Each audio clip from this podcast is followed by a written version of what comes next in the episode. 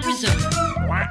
What's up, guys? I'm Carolina Rizzotto, and welcome back to No Ducks Given podcast, the podcast where we speak openly and honestly about the highs and lows in life because vulnerability is a superpower, not a weakness. Today's guest is Calvin Wayman. He's an author, public speaker, entrepreneur, and ex cult member. He grew up as a fundamentalist Mormon with one dad, four moms, and he has a total of 44 siblings. Today, Calvin is living in New York City, and his goal is to empower people to think for themselves and to live a life that's their own. So, today, we're going to find out if you might be in a cult. Calvin, thank you so much for joining us. So pumped to be here, Carolina. We met a few years ago in LA, which is kind of crazy. I think when we met, you had just left the cult. Uh huh. So, I think to start off, I want you to explain to our audience what is a cult and just like a general point of view. That's a loaded question because everyone already has some idea of what a cult is. Usually, when people think of a cult, they think of usually this central figurehead, this person that's like manipulating a whole group of people. And that is true. Like, there are cults like that. But having grown up in a cult and left it just five years ago, one thing I've realized is cultiness is it, it is not just black and white. It's on a spectrum. I, I like the word culty because you can. There are a lot of things in society, perhaps, that look culty, and some things that are culty used to not be culty, and then they get more and more cult-like. But I'll table that for a sec. But some of the things that make up a cult there's incredibly strong in group, out group dynamics. For example, in a cult, people inside of it believe something that makes them special, or multiple things that make them special. And everybody else on the outside of that are like certainly not as cool, not as special. Sometimes they're dismissed entirely. It feels like you're in like this super special club and you're so lucky that you get to be in on this club. That's one major thing. In group, out group dynamics. The other thing is there's some sort of centralized authority or something that everybody in the group looks towards. Sometimes that is an individual, so you've heard of like there's all sorts of cults on Netflix, different documentaries, and usually there's one figure, one person that's in charge of the whole cult. But sometimes it's not. Sometimes it's, it's an idea that the cult worships. Sometimes it's a group of people that the cult worships. In my case, it was more of a, a group, like several men that were at the top. Usually there's incredibly high stakes. High stakes for being in, this can also be tied to the in group, out group dynamics, but the stakes are high for being in, and they're incredibly high, maybe even devastating to be out of it. So, I mean, I'm sure we'll probably get into different things of how those things play in my cult or other cults. And if it's more exclusive, that's cultier. If it's less accepting, that's cultier. If it's more of like our idea is the only good idea, like this centralized person is almost like a god, the more that's revered, the cultier it becomes. It sounds pretty similar to many of the dynamics we see in society, right? Yeah. In politics, we praise a president. Oh, yeah. I'm not saying every political circle is culty, but it, it can kind of be on some level if you don't let, if free flowing ideas aren't possible. If you if you feel threatened socially by having some idea that's different from the group, that based on the way I look at it, that might be a little culty. Okay, so it seems like the main characteristic of a cult is lack of freedom of expression. That's a major one, right? Because, like, for example, the cult that I was in, um, fundamentalist Mormonism, over time, you lose your individuality because what matters most is adhering to the principles of that cult. And the entire group, not just the figurehead, the person at top at the top, Now, now they, I mean, it is top down in some sense where oftentimes they dictate this is how we behave, but they're not always the one policing. Who is policing? Sometimes it's, most of the time, in my experience, it's the other cult members. It's the other people in the in the group that because you are deviating from the the script so to speak, of how you're supposed to be in this group, then people are going to like shun you or like put you in line. And yeah, over time, you lose your individuality and your you sacrifice that for the greater whole, for the group. Okay, we're definitely getting to brainwashing levels here. Yes. That's really scary. So, I think one of the scariest parts of being in a cult must be not knowing that you are in a cult. Oh yeah. The some uh, a, there's this saying that I love. Two fish are swimming past an older fish. And the older fish says to the younger fish, "How's the water, boys?" And the two young fish are like confused. They swim away. And then finally, one of them breaks silence and says, What the hell is water? In other words, the last creature on the planet to discover water is a fish because it's so ever present. That same principle applies. Wow, that is scary. Yes. The last person on the planet to know that the, that it's a cult is typically the cult member. Like there's a reason I lived 30 years my entire life in it. And what age did you start realizing you were in a cult? How long did it take for you to get out? So, it, where it really started was like early 20s. Um, so it took me roughly eight years to process it. So, like in your early 20s, you first had that realization that, like, wait, there's something off. And then by the time you were 30, you were kind of like, okay, I need to get out. Yeah, took a college class. It was like what I called a crack. And from there, with a lot of studying, a lot of traveling the world, a lot of meeting other people, to the point I left was about eight years. Wow. Okay. It's crazy that the brain takes time to process things and to understand what's happening. So the fact that it took that long, which for many people will probably not be that long because some people never leave the cult. So the fact that you left is like amazing. Oh yeah. Most people stay in it uh, because it's it's all they know. It's their reality. It's it almost feels like death to and, and it certainly did for me at certain points. The concept, the thought of leaving it felt dangerous not even just to my physical well-being but to my at the time my, my, soul my entire existence felt like if i actually left this i'm a goner it's that classic saying that if you're in a toxic relationship you probably don't even know i love that you bring that up because i compare cultness to a toxic relationship all the time because people ask people look at cults and they're like they're curious about it, but they're like, there's no way I could ever, I could, I could never see myself in a cult. Like it's just for dumb people and stuff like that. Hold on. No one on this planet got into a relationship to have a toxic one. Like that wasn't the plan. Nobody really plans on joining or being in a cult. So how does it happen? Well, here's one thing that's not talked about enough in relationships or cults, and it's like there's actually a lot of good stuff in it. Yes, there's mind washing or uh, mind games and brainwashing, but there is something that people are getting. There that there's some payoff that somebody gets in the relationship they're in and that's what makes it toxic. Because they know it's not good for them in the long run. But because there's like love bombing or they feel good about themselves or this sense of security that's where the to- toxicity comes in. In i mean my upbringing as a kid and everything like it was awesome for the most part.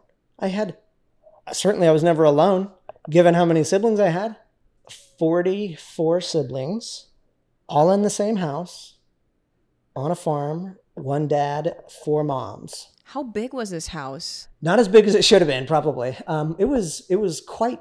We were quite tight. It was quite close living quarters when I was young.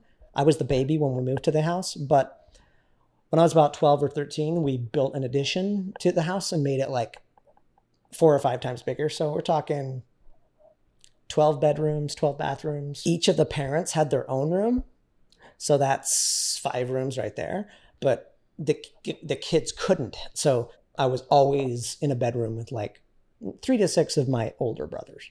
Okay, so you mentioned each of the parents had their own room. I understand that you know the 44 siblings is from a polygamy right? Your dad had multiple wives. Mm-hmm. fundamentalist mormonism practices polygamy. I didn't think that they all lived in the same house together. That's because it doesn't always happen that way. A lot of fundamentalist mormon families will have different houses but there are many certainly in my church where everybody lived in one house. Every every family that i grew up with my uncles like literally anyone that was that I knew, they lived in the same house. There was not like multiple houses for multiple wives. It was like one family with three wives or four wives or five wives or in my grandfather's case 15 wives. 15 at least. He has at least 15 wives yeah. That's a full-time job. Oh yeah.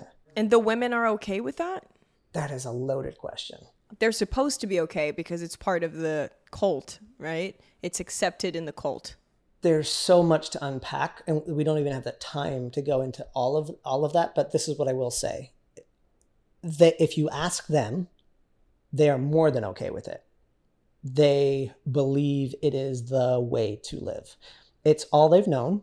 Yes there's challenges. Yes there's jealousy between wives sometimes and all that but they view it perhaps because of the conditioning or how it's been taught for four generations because again the cult i was from was a four generation cult, they feel that it is almost a spiritual practice to overcome the tendencies for jealousy and that this is the way to live to get to heaven not just heaven the highest heaven. Because in fundamentalist mormonism and regular mormonism which my church and regular mormonism there's going to be a lot of people that watch this that are in the comments saying just so you know, we're separate. Well, let me say this. We are way closer than people realize. Fundamentalist Mormonism is birthed out of the LDS Church.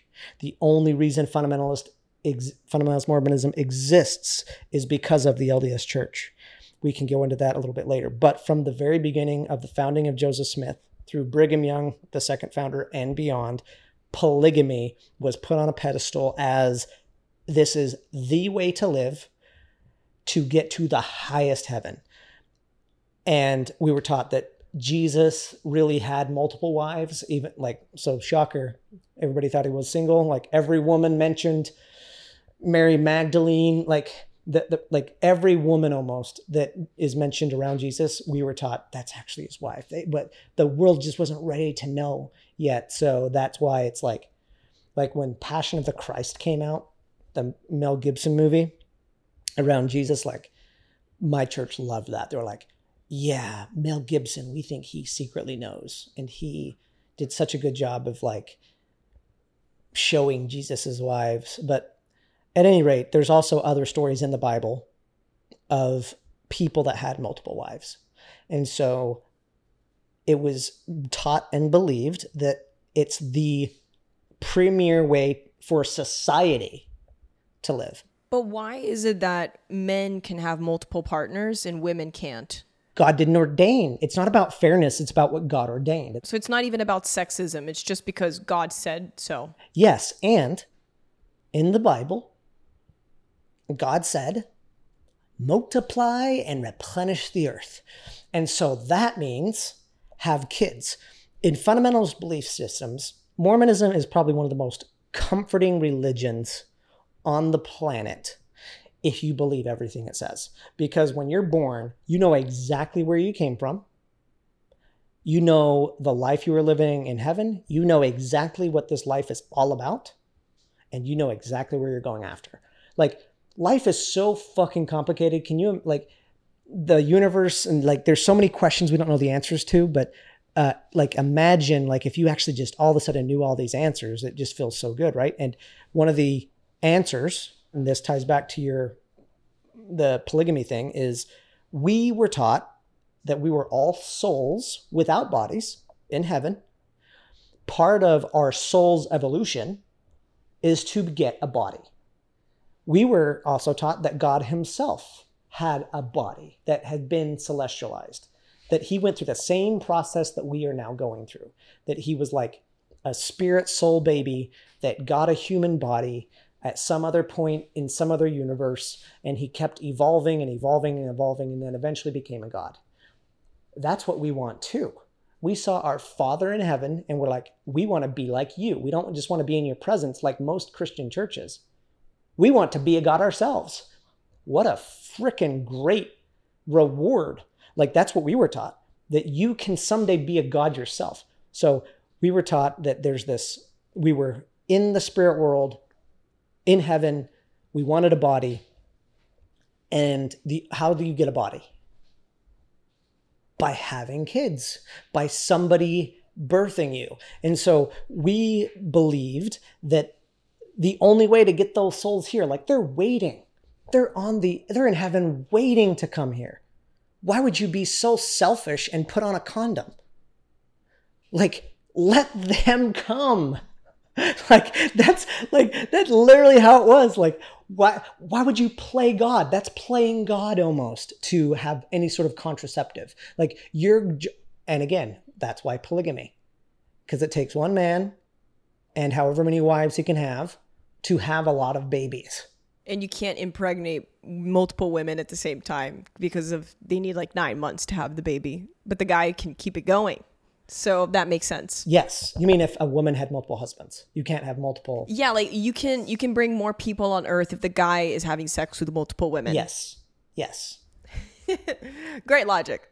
Yeah. Well, it makes sense. Like for By looking way, from that point of view, it makes sense. Is, the truth is, and this is with a lot of stories, once you put in a few very unreasonable assumptions, it then and then you just use logic, it actually plays out. But of course, the it was the underlying assumptions. Like it, it actually sounds like if you believe the assumption that there are spirits on the other side waiting to come here, and then you're like, okay, and, and our job's to get them here. What do you do you have a, like that feels logical, but of course, what we have to do is a- assess the assumption of like, how do we know that there are souls on the other in heaven waiting to come? But then after these souls make it on earth, then they have the opportunity to become a god like Jesus. Yes, because in Mormonism, God and Jesus are very distinct, separate beings. There's no Trinity or that sort of thing. It's God the Father, a physical person, thing, being, and then there's his actual son. And so Jesus, what he's his job is, is basically just to point back to the Father. He's like a great big older brother. And yes we we're, we don't just want to be like jesus. We want to be like jesus because jesus is like the closest to becoming like his father closest to becoming like a god. But we want to become a god. We want to have our own universe our own planet multiple planets. We want to continually progress in this life and the life beyond. Okay, so basically, polygamy became a thing because you're helping populate the earth, and then you're giving them the opportunity to become gods, and you're spreading the message of your cult, which you wouldn't call a cult if you're in it, but you're spreading that message, and uh, you're also getting a shitload of siblings. yeah so that's what i mean now is that how it started? That's where the water gets a little bit muddier and that's like as i started to study i realized where it actually came from the founder joseph smith when he was married got caught having sex with a 14 year old girl named fanny alger in the barn by her uncle. He was supposed to be a prophet and so he's the leader of this church and everybody's up in arms saying this is a false prophet. And so what does he come up with? This story that actually an angel came with a drawn sword and said, I must marry this woman. I didn't want to. I'm in love with my wife, Emma, and he was going to kill me if I didn't because I'm supposed to be a polygamist. And that's how it came from. It was like a cover up story. What I'm speaking right now is almost blasphemous to say in the LDS church, but it's the truth because that's the other thing that is so troubling and frustrating about the culture I come from, the LDS church particularly, that they whitewash the history so much. There's so many people in the LDS church the Mormon church that we all know that the Broadway show here in New York City is based on, that don't even know that there were polygamists. They're like, oh yeah, it used to be a thing. And then they invent stories of like, oh, it was just something that was done because a lot of men were dying and, and they needed to get married to someone. So they got there was there was a shortage of men. Not true. It's because it was a belief that Joseph Smith started, that Brigham Young perpetuated, that they thought was going, that was the one way to live, that they were going to live forever until they were trying to gain statehood. And the federal government was like, we're not giving you statehood. In fact, we're going to start seizing your properties because this is not the way. Uh, like this seems barbaric, right in line with slavery. And then all of a sudden, one of the eld- after teaching it for a couple generations that this is the one way, this is the one way, this is the one way. One of the church leaders says, "We're not going to live polygamy anymore." They started telling the federal government, "Oh, we're we're not doing it anymore," and they got some revelation that God said, "It's not required anymore." Mm-hmm. And then they actually did it. They they kept living it secretly. The church leaders even though they told the federal government we're done we're not doing it anymore here's our revelation on it but then the church was still secretly living it and the govern the word got out and they're like uh, we're hearing that polygamy marriages are still happening we're not giving you statehood and they were there was a lot of pressure and there were court cases about it and everything and then finally they actually did the, at least from a leadership position, say, you know what, absolutely, we're not doing it, and they they stopped doing it. But they now had a population in the church, followers that were polygamist, that had families, that were taught that the reason they're polygamous is so they can get to the highest degree of heaven. They still wanted it. And so followers were like, well, my leaders said to stop living it, but we're not breaking up our families. We're going to keep living it. And because of the pressure from the government to the LDS church, the LDS church excommunicated their own members that were living the way that they taught them. That's where my church exists. And this is for anybody watching that is actually curious about LDS Church and Mormonism, or if you are an LDS member, this is the actual truth. This is the actual, I mean, just, I, truth is such a loaded word. This is the history. Look it up. That's actually what happened. And so people say all the time that, oh, fundamentalist Mormonism and Mormonism are so separate. No. Fundamentalist Mormonism came out of the LDS Church, and it happened when a passionate minority within the LDS church decided to keep living what they were taught because they had a testimony for it and their church leaders excommunicated them and then fundamentalist mormonism was born. That's where i come from. So in 1830 joseph smith founded the mormon church which originally was not supposed to be, you know, polygamous, but it became after he got caught cheating on his wife with a 14 year old he created this whole idea that you're gonna become a god or whatever if you're spreading polygamy and having multiple wives. But then years later, the church decided to change its core essence of polygamy and then was like, you know what, that's not a thing anymore. We're gonna be faithful, let's say, even though people are not these days anyway. But we're gonna be faithful. By faithful, you mean monogamous? Monogamous, yeah, we're gonna be monogamous. Thank you. And then the people who were taught that polygamy was okay and already had their families built around polygamy, they were basically excommunicated. And that's how the fundamentalist Mormonism came about. In the late 1800s, yes. So the core essence is the same. Would you say the biggest difference between them is the polygamy? There, there's a lot of similarities still. There are a lot of a bunch of little differenti- differentiations that have happened over time because fundamentalism, they're proud of sticking to their guns. They're proud of sticking to the original teachings, especially of Joseph Smith, who was a polygamist. When you really dig into it and you look at the events as they took place, though, there is no stories talking about polygamy until after he got caught So let's go back to your childhood. Growing up with that many siblings, didn't it ever call your attention that you had 44 siblings and I don't know, maybe your next door neighbor didn't? Yeah, but it was still normal um, because the way we were raised, again, we were we were special. Just like I, at the beginning of the episode, talking about like we were special because we knew the truth. We knew that there was the outside world that everybody in the outside world we called the, the Gentiles. We knew Gentiles did not know the truth like we did. So of course they're just going to be a single child with a two-parent household. Like that they don't know any better. You pitied them almost. Oh, yeah. Like they're not going to heaven. They're not going to become gods. We are. Well, secretly, especially when I was a teenager, I, I, I kind of hoped, I wished that I got to be my next door neighbor for a different reason. Maybe I'll just give a quick aside on that because we were also taught that you're judged based on the knowledge God has given you. So if you didn't know any better, you can't be judged for it. So it's better to never have heard the truth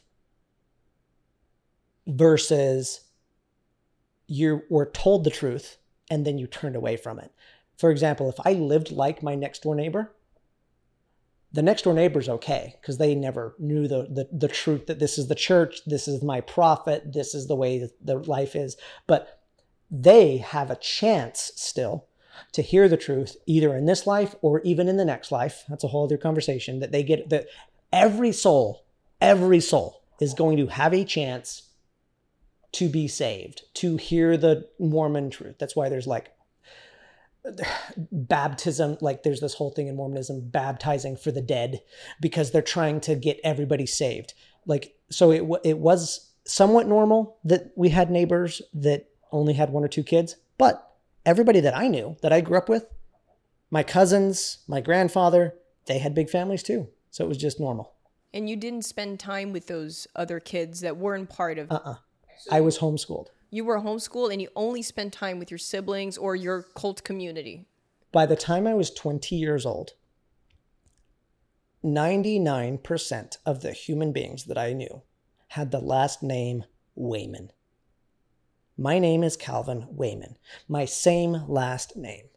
We lived in a fenced yard, never left the yard, didn't even go walk the streets on a dead end road. If we saw cars coming down the street, we were taught to hide behind the bushes or run in the house so that the world did not know we were polygamists because we knew that it was illegal.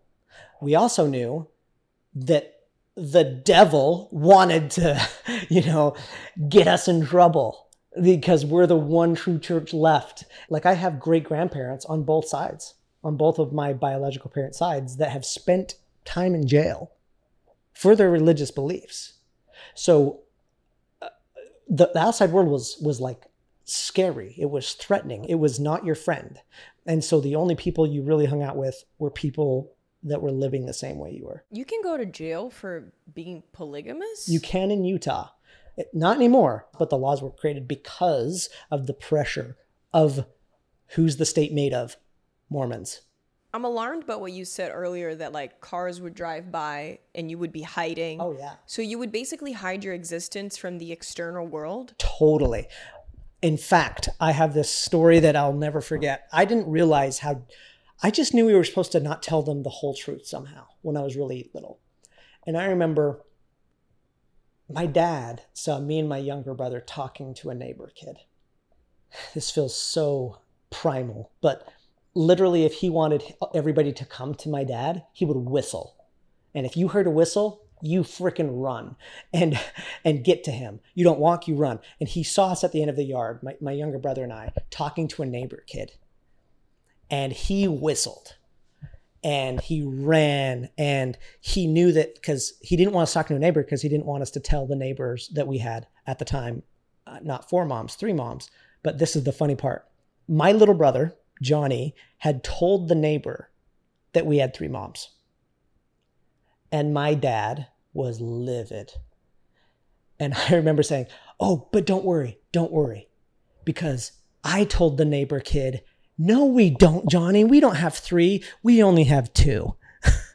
and I thought that was like I did a good thing, but I just remember my dad like laughing, and I was like, "Wait, was that not quite right?" I mean, I, I did lie, wasn't that the point? Um, but it's like, no, that's still polygamy.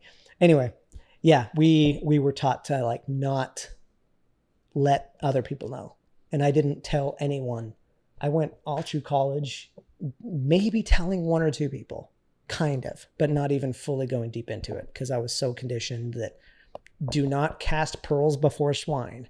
They're not ready for it. They're not in it. So You pity them, but it's not your responsibility to tell them. pity, not my responsibility, and for my own security. Your own protection. Because if I tell them, they could tell law enforcement. Law enforcement could do whatever. My parents could go to jail. people always put like human uh, life or human safety into the game as a form of manipulation because it's the biggest fear it's dying however if you die you become a god in your religion so not so bad We weren't afraid of death. We were afraid of hell. That was it because hell was like eternal. but you would go to hell if you told your neighbors about your religion Not really, but I, I guess I'm just responding to your comment about how manipulation is used. And if we want to get into some of that, we can. But the way I was super manipulated, and a lot of people in cults are manipulated, certainly within fundamentalist Mormonism, is this fear of going to hell forever. okay so what gets you into hell in fundamentalist mormonism Leaving. okay You leave the church, you could go to hell. In fact, that was a big one.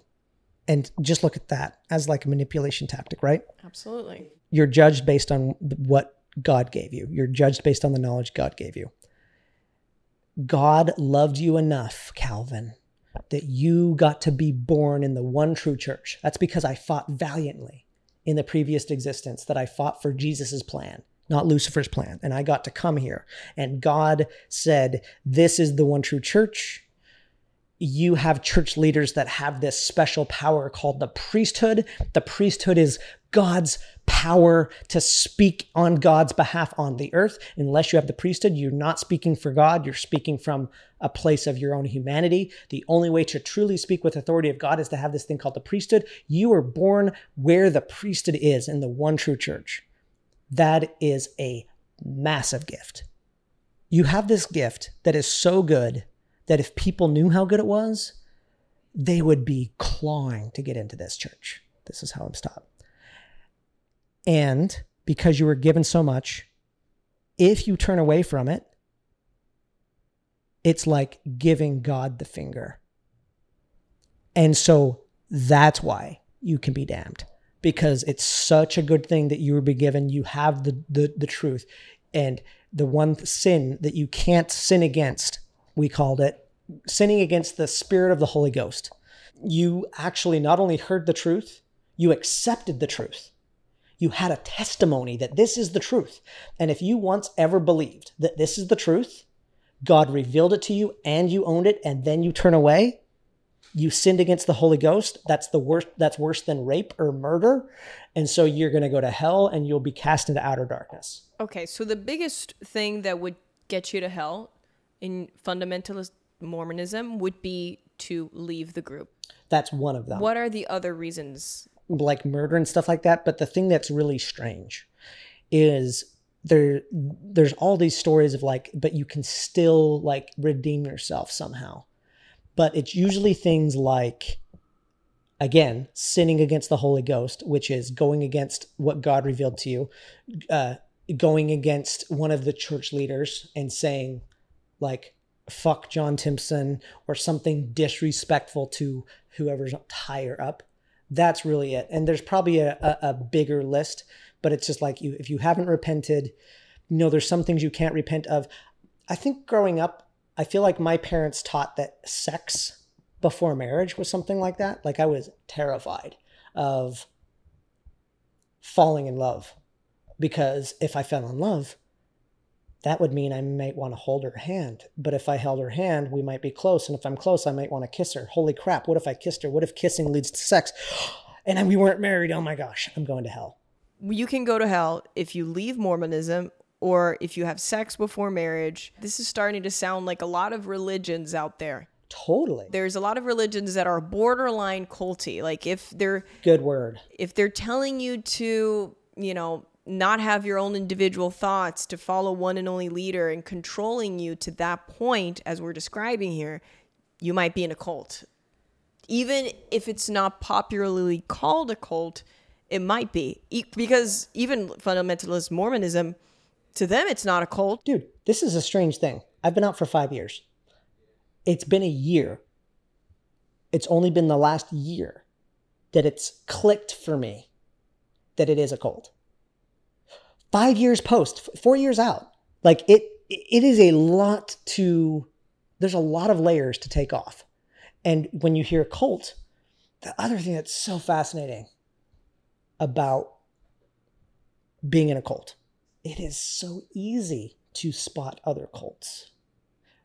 Like it was easy. It was so easy. But would you call it a cult? Probably. Like it was it was we there were other fundamentalist Mormon churches that we knew. And we knew that they were obviously wrong. But we weren't. Like what was really funny for me, um sometime right before I left, it was actually really close to when I decided to leave. Um, I was living in the southern Utah, northern Arizona area at the time, which is where my church is headquartered. People may know of Colorado City, Arizona. That's like infamous of where Warren Jeffs, who's a fundamentalist Mormon church leader, um, thankfully he was never my prophet. Um, his church and the church I was born into was once the same church, but then there was a split off because of leadership disputes over who actually had the true church, which is a- another like consistent pattern in fundamentalist Mormonism. But I I had a couple friends come stay with me that um, I met at some business conference, and they were coming to stay with me because they were going to go to the Grand Canyon or, or Zion or something like that, and this was before it really clicked to me what I was in, and um, I was driving them around town. Now, keep in mind, where there's something the Warren Jeffs Church that a lot of people will know the name of. There's a, a documentary called Keep Sweet on Netflix. Fundamentalist Mormonism, like that's where this area is. And I was living down there, and I was driving my friends through Colorado City, which is a neighboring cult to the cult that I'm from. I had already started opening up, telling people about my upbringing, my beliefs, my questions around it. So they knew a little bit already about my own beliefs and what I was taught. But I was driving them through the neighboring cult, telling them how it was so strange, how they dressed, and how, because they were more conservative than mine and like, and, and like what they believed. And I remember my friends asking, so basically they're the same as you, yours. And when they said that, and my, I remember like, what? No, no way. Like they're way different. They're way different.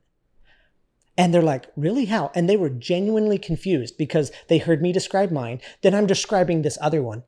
And it did not occur to me till that moment how similar we actually were. And we literally lived five minutes down the road from each other, was once the same church, and we were taught that we're like totally separate.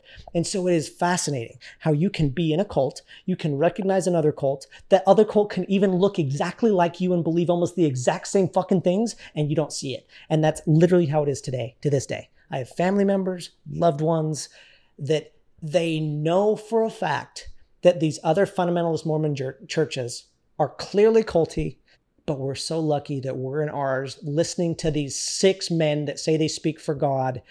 I'm so lucky that I get to be a part of this. There's no way this could ever be a cult. It's back to that toxic relationship thing. It's like we say, oh, like when our friends are in a toxic relationship, we will say, that would never happen to me. Like, how could they still be in that relationship? Why haven't they gotten out of it yet?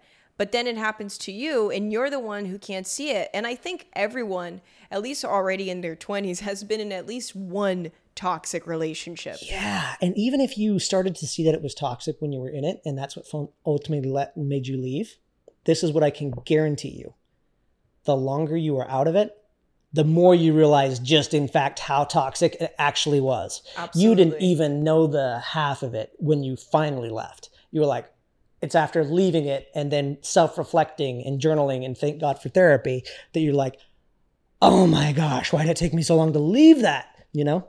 At the end of the day, what matters is that you left and that you found your voice, it seems, today. And you're still finding it. It's a process, right?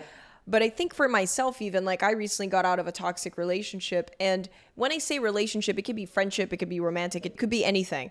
But I got out of it about two months ago. And like yesterday, out, out of nowhere, like a thought came to my mind. I was like, oh, damn, like that was really messed up, wasn't it? Like that moment. Like you just have a memory. And so the realization really comes slowly. Like even after you get out of it, like that's just the first of a gazillion steps until you like fully heal and find your identity again and your sense of self.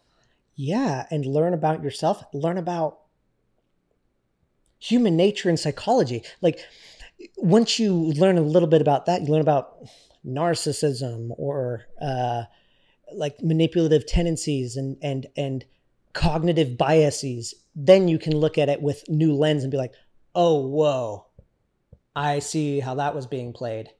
Like, no wonder people believe it. It's just confirmation bias over and over and over. People aren't leaving the bubble. They're going to church every Sunday, hearing the same story, same story. Nobody's coming in and sharing a different story. So, what are they believing? The thing that, like, they're seeing the outside world, but what are they seeing? Destruction, issues, we're the one true safe place. Like it's just reinforced, reinforced, reinforced. It's and it's it's interesting that as you learn about again just your own psychology and what made you believe it, you then you then see it and be like, okay, I have a little bit more almost compassion and empathy and understanding like, okay, I see why that why it's lasting or why it lasted as long as it did for me. Anybody, even if it's someone you love very deeply or someone you praise, if they're not letting you have your own form of thinking or letting you explore different options, that's toxic. The world is so big, there's so much to explore. There's so many people to meet and experiences to have. If anybody's stopping you from doing that, that's toxic. Be careful because there are many little ways that we're brainwashed and manipulated every single day. Let it be by the media or by politics or by a family member. It's everywhere. So, like, I think it's really important to just develop your own train of thought in your own individuality. And that takes questioning everything around you for a moment and exploring different options so you can see like wait is this how i really think or is this how i was taught to think? Let me explore or study a little bit this different subject. And then if you you're like you know what? I think the way that i was originally taught is the way that i actually think. You can go back but there's no threat to questioning things. Questioning is a positive thing because we're all individuals for a reason. We're on the earth as individuals for a reason. So we can develop our individuality. If we came here as individuals, it's because we have to have an individual experience and individual thoughts. That's why I love travel because travel, you just get smacked in the face of something being done a different way or people behaving differently. And then it, you think about your home differently but I think what's so helpful, challenging but helpful, is question your internal world too. Ask yourself, why do I believe this? And go a couple layers deep. Because when I was in fundamentalist Mormonism, I said, well, I believe this because it's the truth. And so you have to start to almost become pseudo psychologist on your own internal world of being like, I'm believing this because it's the only inputs I'm really getting. Yes, I have access to the internet nowadays and stuff like that, but everything's looked through a Mormon colored glasses and and so you you know how to dismiss certain information and you know how to accept other information then you start to be like I think I believe this only because of, of XYZ. So then you can start to really do something that's really challenging, and that is, I'm going to put myself on neutral footing and see if I would still choose this that's the only way that I know that you can actually maintain your individuality is if you can leave it enough, get secure enough with yourself that you can be like, and then and then choose. Like I am so cool with whatever anybody believes. I don't give a fuck what somebody believes, but I give a lot of care why you believe it. How did you come to it? What process did you go through? Were you surrounded by it? Did you leave it? Did you toil? And I don't mean that you were around it forever and you went on a mission and got confirmed it and got some spiritual experience. Like what did you actually go through? Did, did you did you ever leave it away? Did you actually try on not just intellectually did you actually try a different religion? Did you try different practices? Um, but that's that's the hard work. Looking into the mirror looking into yourself and asking why do i believe what i believe the hardest journey of getting out of your comfort zone is the internal journey. Oh, yeah. Questioning who you are in your existence is one of the hardest things that you can do, but it's also one of the most rewarding. And I think social media, in a way, kind of has become a little bit cult like because think of the algorithm. It gives you more of what you research and of what you already see. I do not hear people talk about this enough so right. That's a problem. The algorithm it it doesn't bring you new information. It brings you the same information over and over again. You're so, giving me goosebumps. Where this actually started, where I really started to notice this, is I have some family members that are like flat earthers. And I was wondering, how could anybody believe the earth was flat? Because they started watching a YouTube video and they wanted to research more. So, how did they research more? Next recommended video, next recommended video on social media, they're hanging out with their conservative Facebook groups and it goes deeper and deeper and deeper. And then I saw it like more left leaning people. You want to hang out and see the type of content that resonates with you. And so that is just, it's just so important, I think, to recognize that, just be aware of it, that there's no such thing as Facebook and Twitter and YouTube. And what I mean by that is there is your Facebook, there is your YouTube, there is your Twitter. Your Facebook doesn't look like my Facebook, your Instagram doesn't look like my Instagram. We call it those things and we we, we start talking about it like it's the same thing. It's freaking not. No wonder there are tensions because people are getting one reality, another group is getting a completely different reality, and every each group is like, what the F are you guys talking about? It's not like that at all. It's like this. And it's because trite, quite literally, they're experiencing reality in a different way. That's a, a very insightful thing, how social media can almost become culty. And it is, and you got to be mindful of it. Yeah, even like on my Instagram feed, I don't go to the discover page very often. I usually use social media honestly for business. I go there, I post, I comment on my peers' stuff. That you probably have ducks, ducks in your discover my discover page for my podcast is only ducks and motivational quotes. That's hilarious. Is it really? I swear to God. If you're using Instagram, they're going to tailor your discover and this is for other social media platforms as well, but they're going to tailor your discovery page to things that you like and that you already consume and know of, so knowledge that you already have, which probably came from the way you grew up or where you are or your friends. So it's either going to be that or it's going to be based on the people around you, meaning your current social circle, the people that you currently know. So it's never giving you an outside perspective. So uh, how are you how are you going to know to question your reality if those questions and that information is not even available to you? The internet is supposed to empower you, but now it is most likely brainwashing us back into the same state because most people don't have the curiosity or the courage to question their own reality. So most people will stay in that brainwashy cycle. We live in a world that it is easier than ever to listen to new perspectives if you're willing to. Don't listen to what the Republicans believe just from Democrats. Go to their channels like and see what they're believing. You can get well-rounded views. The problem that we often see is you're usually learning about the other group from your group. That's not the way. Like, go around and actually consider and listen I'm always interested in learning from people who have completely different opinions from mine. That's what I think is more interesting. And then getting to the core of like, why do you think this way? Because if you get to the core of it, then you can actually empathize or understand a little bit better. I think everybody wants the same. Everybody wants to be happy. Everybody wants love. But we all have different perspectives and point of views because of how we grew up or the information that we were exposed to. So there are different ways to achieve that for some people true love and the way, you know, of the world is polygamy. For other people, it's not. I also think travel, going back to the comment that you made before, is such a great way for you to expand your horizons because you're getting exposed to growing up in completely different ways. Like, even you know i'm brazilian and brazil and the us are very similar in many ways in, in terms of the content that we consume but culturally it is so different So, and it's in the small things, it's in the subtle things that later on become big things. And sometimes the place where you grow up or the family that you grow up in is not the thing that you're going to identify with the most. So have the courage and the respect for yourself to explore something different because it's a lot more rewarding than being stuck in a life that's not for you. And the only way for you to find out is by expanding your horizons and looking for that information and searching for those new experiences. You're dropping mics, Carolina. It's why I love New York City. I love the variety that is constant because it, it's just a constant reminder of there the world is such a big place.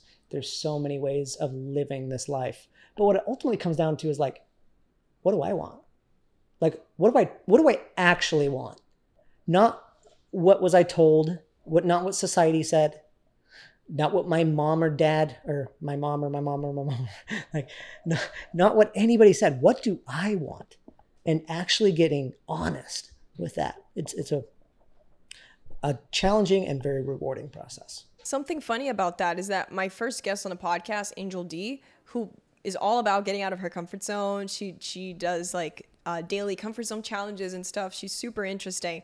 But in her story, she talks about how she was living the life that her parents wanted, but it was actually the life that she thought that they wanted for her. She just assumed they want me to work in business and get this degree. So sometimes there's not even that pressure and that expectation. You make it up in your head because of what you see around you. And you're like, everyone's doing that. That looks great. That's what I should do too, because then I will be accepted. But sometimes people will just accept you for who you are if you just say, hey, this is who I am, you know? So yes. don't assume that people won't accept you and give it a try. Try something new. Start asking some questions and see different opinions as well. I think being curious is really important. Totally. And I'm going to take the other side of the conversation. People will reject you by doing that. You may not get accepted. At least that was that was in my case. The decision that I made to leave like overnight, almost 99% of the kids that I grew up with became estranged overnight because of again the big difference between in-group out-group dynamic. They took it very personally when i decided to leave. So how do you do it anyway? Even how, how do you keep curious? How do you keep trying? I think one thing i've always thought of is that study of people on their deathbed there's this study of like what's the number one thing they regret and it's not that they would have gotten a job or whatever the number one thing that they regret is not living true to themselves that they gave into social pressure to do something different and they regret it on their deathbed. The, the, biggest decision of my life was not living in a cult. It's not. That was not challenging. There were things challenging. There's all this stuff that I've had to unwind with therapy and psychedelics and all sorts of stuff after. There's a lot of this nonsense that I've had to reorient my life. I'm having to I've had to start over at 30 or whatever. But the most difficult part was coming to the place where I actually said, I'm leaving because you have no idea how visceral those social connections feel and how lonely it is when you cut it off and you're truly alone. It's like, holy fuck, you almost question everything. Did I do the wrong thing? You, should I go back? All that sort of stuff. But the one thing that kept me true to it was I've got one life and I don't want to regret not living true to me.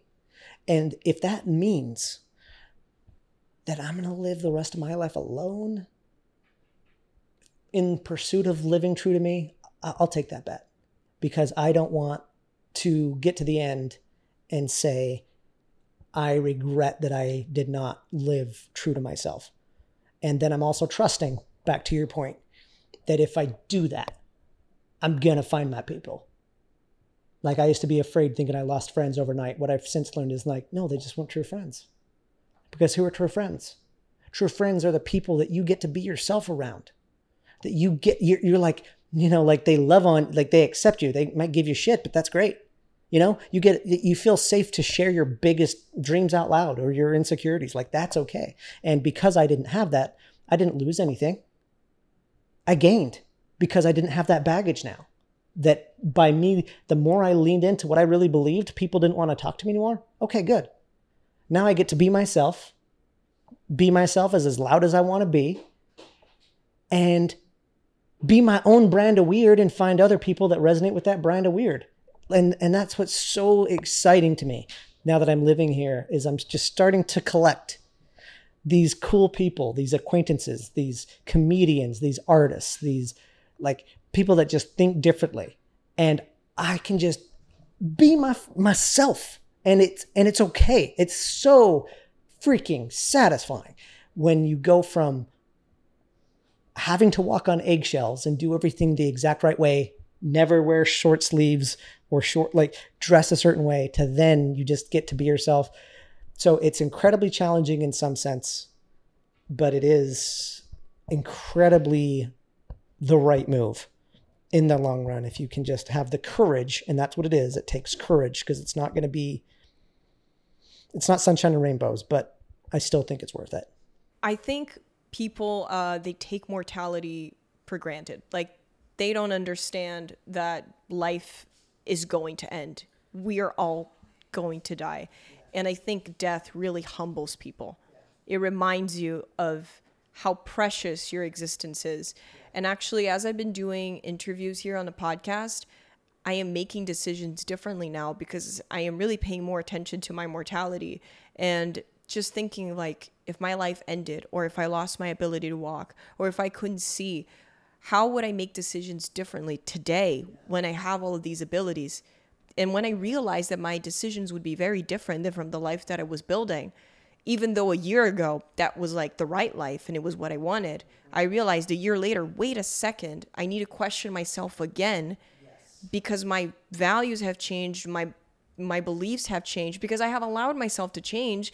And that's you being your most authentic self because as you're exposed to new things, you're evolving, you're learning new things, you're going to change and you need to keep up with that change because it's very easy to get yourself off track. But when I started really putting mortality into the game, which is the first time I've ever done that, I really realized how precious life is. And I've been just having small moments of gratefulness, even if I'm like having breakfast or just laying in bed, just feel just feeling so good. And so I think sometimes you need to bring mortality into the game and you need to take that seriously because that really changes the way that you behave. And I think that also sometimes it's what gives you the courage to start questioning your life and start questioning yourself. I could not agree with you more. When I left and I started having these types of thoughts, I was incredibly depressed because I don't get to be a god now. And I don't get to have all this big stuff. There's like it doesn't like it was incredibly depressing that this could be it but then i but then a switch happened some point along the journey that's just exactly what you're talking about where i was like wait a minute if this is it and here's the thing it's a great thing to believe that we're going to continue on forever and i'm not even discounting that as a possibility but let's say this the thing we know for sure is here. What's physical? We're yeah. here. The thing we know, that's what we know for sure. Yes, we hope there's something after, but we know this. And I was like, what if this is just all that it is? And instantly, all these moments mattered that you're talking about. This conversation is a conversation that is un, like it's it, it's never been done, will never happen again, quite like this. Like the conversations with people, the kisses are sweeter, sunsets look better, food tastes more rich. Like it genuinely goes from just going through life to where it almost feels deeper and richer to me, where I'm like, I'm going to die. And instead of that being depressing now, it's like, holy crap. Like, any, I'm on a plane and I'm looking out the window now and I'm like, this is crazy. Once upon a time, these hairless, knuckle dragging apes that we are looked up and said, We want to do that someday. And because we are the freaking strange animal that we are in this universe, we figured it out, we did it, and we hijacked an entire other species technology, birds, and we do it better than they do, I might add. And that's crazy. But we get into these. Pl- Here's the other thing humans do we take things for granted so quick and we think it's just normal. And I think it's remembering your mortality lets you pause a little bit and be like, no, this is crazy. Life itself is is is crazy in the best way. It's bananas. It it can be so freaking rich. And if you actually get this way, I mean, knock on wood, like e- even even some of the hard stuff can get cool. Heartbreak, like the moments that I've wanted to end it all, like all those things in a way and broaden my broadened perspective strangely have some level of appreciation because it's like it's just depth. It's feeling in such an intense way. It's another layer. my point is just agreeing really with the mortality conversation that it doesn't have to be depressing. It like when you realize that this could be it you want to make the most of each second Hey guys, Carolina here. Before we wrap up the episode, uh, you probably noticed that this episode is called Part One, which does mean there will be a Part Two. It's going to be released on Monday, August 21st, so exactly a week after the release of the Part One. The reason I decided to do this was there's just so much to cover here with Calvin, and after doing a poll on No Ducks Given Podcast Instagram, you guys decided that I should split the episode into two parts. Otherwise, it would have been over an hour and a half long. So I think this is good because it gives you an opportunity to process everything, think about everything. And part two of the episode is going to talk more about the moment Calvin realized he was in a cult and the process of getting out of it, and a little bit of his life after the cult. The next episode is actually going to be the last episode of season one of No Ducks Given podcast. So remember to follow us on all platforms and wherever you listen to your podcast so you stay up to date about the upcoming season two. Thank you all for listening. I'm Carolina Rizzotto. This was No Ducks Given podcast. I'll see you on Monday for the final episode of season one. Quack.